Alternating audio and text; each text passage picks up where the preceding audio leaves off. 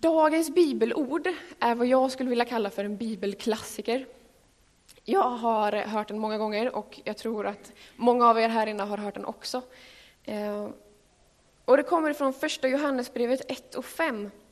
Och där står det så här. Detta är det budskap som vi har hört från honom och som vi förkunnar för er. Att Gud är ljus och inget mörker finns i honom. Faktum är alltså att vi som är kristna, vi tror på en Gud som är ljus. Vi brukar säga att Gud är kärlek också, och han är ljus. Och det märks på olika sätt i vår vardag. Eh, och jag vill inleda den här predikan med att, alltså att berätta om två av de sätten som jag brukar märka av att Gud är ljus. Och jag brukar tänka att Gud kan vara som vår sol för två helger sedan så var det äntligen sol ute. Och när vi i klassen träffades på måndag morgon och när jag pratade med andra skolkamrater och så frågade de vad de hade gjort i helgen, så sa varenda kotte att de hade varit ute och gått. För det var äntligen sol ute. Varenda människa hade varit ute. Till och med de som inte tycker om att vara ute hade varit ute. För att det var sol och då måste man gå ut. Vi hade längtat efter den där solen och när den kom då tog vi chansen och gick ut. Och jag vet själv att ofta så känns det likadant för oss, fast inombords. Att det känns som vinter, att det är mulet eller mörkt och allmänt tråkigt. Eh, vi har jobbiga tankar, vi har jobbiga känslor och vi går, in i, vi går runt i vad som skulle vara en inre vinter.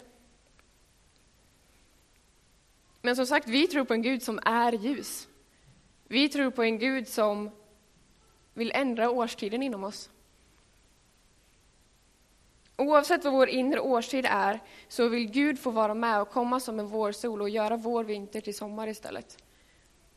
Och han vill ta de där jobbiga tankarna och han vill ta de där jobbiga känslorna och ändra på dem. Han vill komma med sitt ljus och lysa upp så att vårt inre kan få bli ljust igen, så att vi kan få en varm vår. Men Gud jobbar inte bara med oss och våra känslor när vi mår dåligt. Han jobbar inte bara med oss när vi i ren allmänhet går runt i mörker.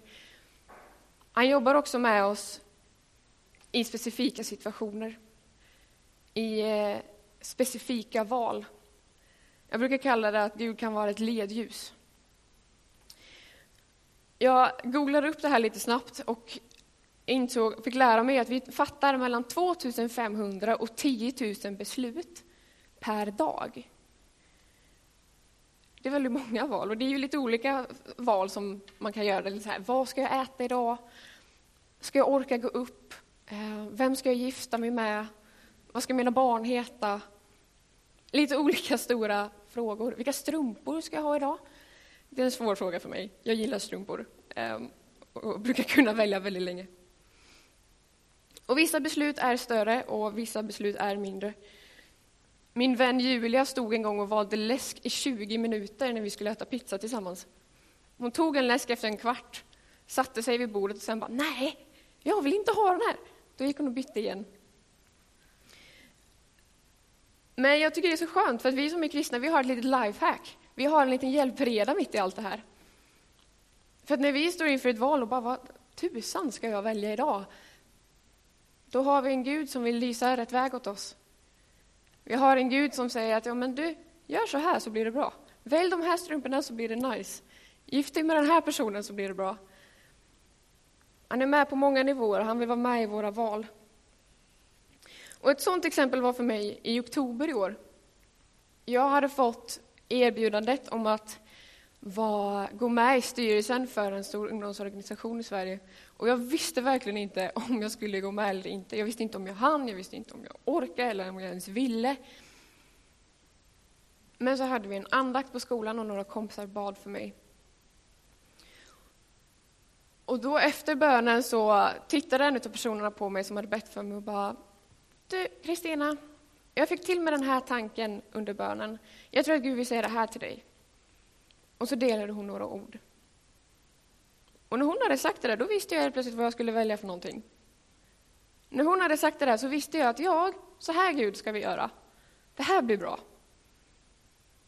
Jag tackade ja till den där platsen i styrelsen. Eh, men det är inte det viktiga. Det viktiga är ju att Gud var där och han ville vara med i det valet. Gud hade en åsikt och jag kan få lyssna på den och jag kan få följa med den.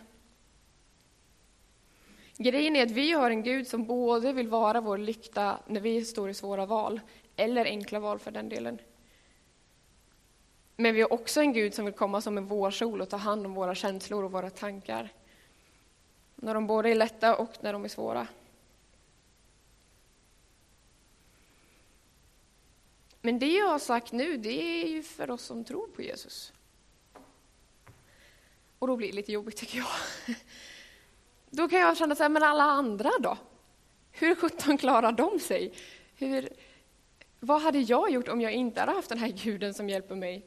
Vad hade jag gjort om Jesus inte hade berättat för mig att jag skulle gå med i den här styrelsen eller som hade hjälpt mig när jag mådde dåligt? Vad hade jag gjort då?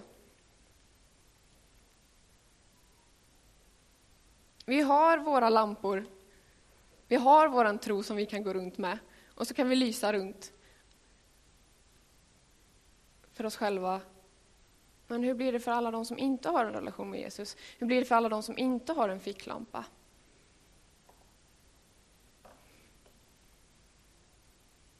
Antingen så är det du här som inte har en egen ficklampa, som inte har en tro, eller så sitter du här och har din tro, men då känner du någon, tror jag, som inte har relationen med Jesus.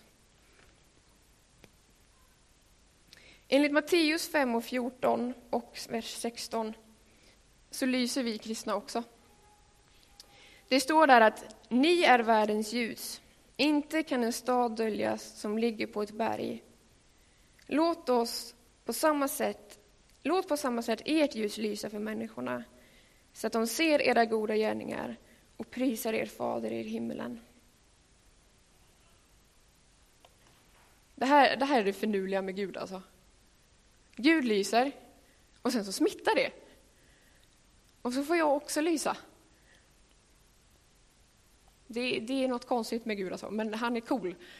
Att han lyser och sen så hänger jag med honom och då börjar jag också lysa utav honom.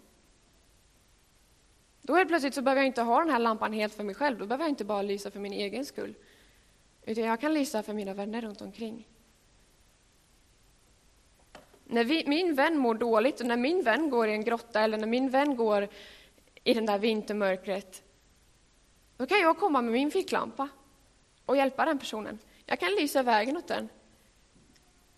Jag kan be för den, jag kan vara kärleksfull mot den personen, jag kan stötta den personen. Och på så sätt hjälpa den så att den också får komma in i sommaren igen. För Gud vill lysa genom oss, tror jag. Jag tror att Gud vill använda oss i de här situationerna. Och Det handlar liksom inte om hur mycket jag tror, eller hur duktig jag är på att gå till kyrkan, hur ofta jag bakar till kyrkfikat, eller hur mycket jag läser Bibeln. Det är inte det som spelar någon roll. Gud använder oss och våra handlingar, även om vi tror att vi är oanvändbara. När vi ställer oss till Guds förfogande, då kommer Gud att lysa genom oss och genom våra handlingar. Och då kan vi hjälpa våra vänner när de behöver ett ljus på sin stig. Vi i bibelklassen skulle lära känna varandra, tyckte våra lärare. Eh, så de skickade iväg oss till Trollegator, Trollegate, grottor. Hur många här inne har varit i Trollegate någon gång? Ja, ändå ganska många av er alltså. Eh, det är ju det här grottsystemet eh, som finns här i Rimforsa. Och vi, eh, vi var lite nervösa för vi kände inte varandra så himla väl. Eh, vissa av oss tyckte det var lite obehagligt med grottor, jag var en av dem. Eh, men vi åkte dit och vi eh, utrustade oss med pannlampor och så klättrade vi ner i grottorna. Eh, och jag var väldigt energifull och väldigt glad, så att jag skyndade, tog snabbt en lampa och skyndade mig ner i grottan. Eh, så först när jag kom ner i grottan så märkte jag att min lampa inte hade något batteri. Eh, och när jag kom ner så Ingången till grottan är väldigt trång, så att solljuset lyser nästan inte alls in, utan det är bara precis i öppningen man ser solen. Och sen är det beckmörkt. Och då var jag där, i mörker, utan lampa som funkar eh, och visste verkligen inte alls hur det såg ut runt omkring mig. Jag hade ingen aning om vart jag skulle gå, vart det var klippväg och inte. Men som tur var så var vi där hela klassen. Och det var några som hade hunnit ner före mig och deras lampor fungerade. Så jag såg dem, deras lampor och vart de var någonstans. Och jag kunde ropa på dem bara, ej hörni, min lampa är paj, kan ni hjälpa mig? Och då kom några av dem tillbaka krypande och lyste vägen för mig och visade vart jag skulle gå någonstans. Men de här grottorna de är låga i tak och de är knöliga och de delar upp sig i olika gångar. Så att trots att mina vänner var väldigt snälla och lyste vägen åt mig så slog jag i huvudet flera gånger. För att jag var tvungen att dela på en lampa. En gång gick jag till och med in i en gång som ingen annan gick in i och då var det beckmörkt igen och jag visste inte vart jag var. Då fick jag krypa tillbaka och be mina vänner om hjälp. Och det är fint. Eh, men jag gick runt i grottan eh, och jag fick se grottsystemet, jag fick gå runt och titta igenom allting tack vare att mina vänner hjälpte mig. Jag var väldigt glad för mina vänners hjälp. Eh, men jag märkte också att jag hade behövt en egen lampa. Jag hade ganska många bulor i huvudet efter den dagen och jag hade säkert kunnat klara mig undan några av dem om jag hade haft min egen lampa. Våra vänners hjälp är ovärderligt, men jag tror att det är så för oss, även om vi är i en bokstavlig grotta eller inte, att vi behöver vår egen lampa. Jag eh, tog mig upp ur grottan och hade väldigt roligt med mina vänner. Eh, och en annan sak jag ofta gjorde under höstterminen, det var att jag gick på kvällspromenader. Och på hösten är det ju tyvärr alltid mörkt, så det spelade liksom ingen roll hur tidigt jag och min klasskamrat gick ut tillsammans. Det var beckmörkt eh, varenda gång. Eh, och jag insåg det efter ett tag, så jag tog på mig en reflexväst och tänkte att nu, nu ska i alla fall jag synas. Han kanske inte syns, men jag gör det. Eh, och när vi sedan var ute på promenad så insåg min kompis att aj då, jag syns faktiskt inte. Aj då, bilarna kör ganska fort om de inte ser mig. Så att när vi var ute och gick och bilarna kom så kunde han dra lite lätt i min arm och ställa mig framför sig. Så att min reflexväst syntes och så att han kunde gömma sig bakom mig. Och ibland hamnar vi på promenader eller ibland hamnar vi i grottor där vi märker att oj, här hade jag behövt min egen lampa. Oj, här hade jag behövt min egen reflexväst så att jag syns. Och då är det underbart att vi har klasskamrater eller att vi har en församling som här, där vi kan hjälpa varandra och lysa åt varandra. Vi behöver gemenskaper, vi behöver vänner som har en tro och som kan hjälpa oss när vi har det svårt. Vi behöver en församling där vi kan få lysa åt varandra, där vi kan få hjälpa varandra och be för saker tillsammans. Och vi behöver också vara den sortens vänner åt varandra. Vi ska kunna ta emot hjälp, men vi ska också kunna ge hjälp. Att när vi går på promenader och min kompis inte har reflexväst, ja, men då hjälper vi honom.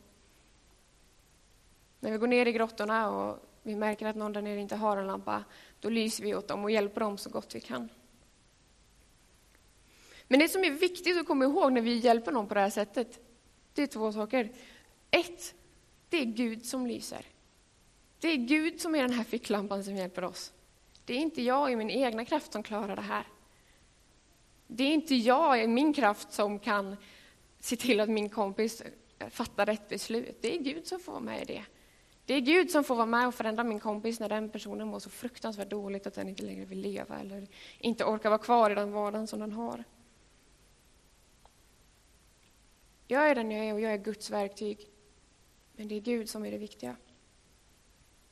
Och nummer två som är viktigt att komma ihåg, det är att personen också ska få en egen lampa.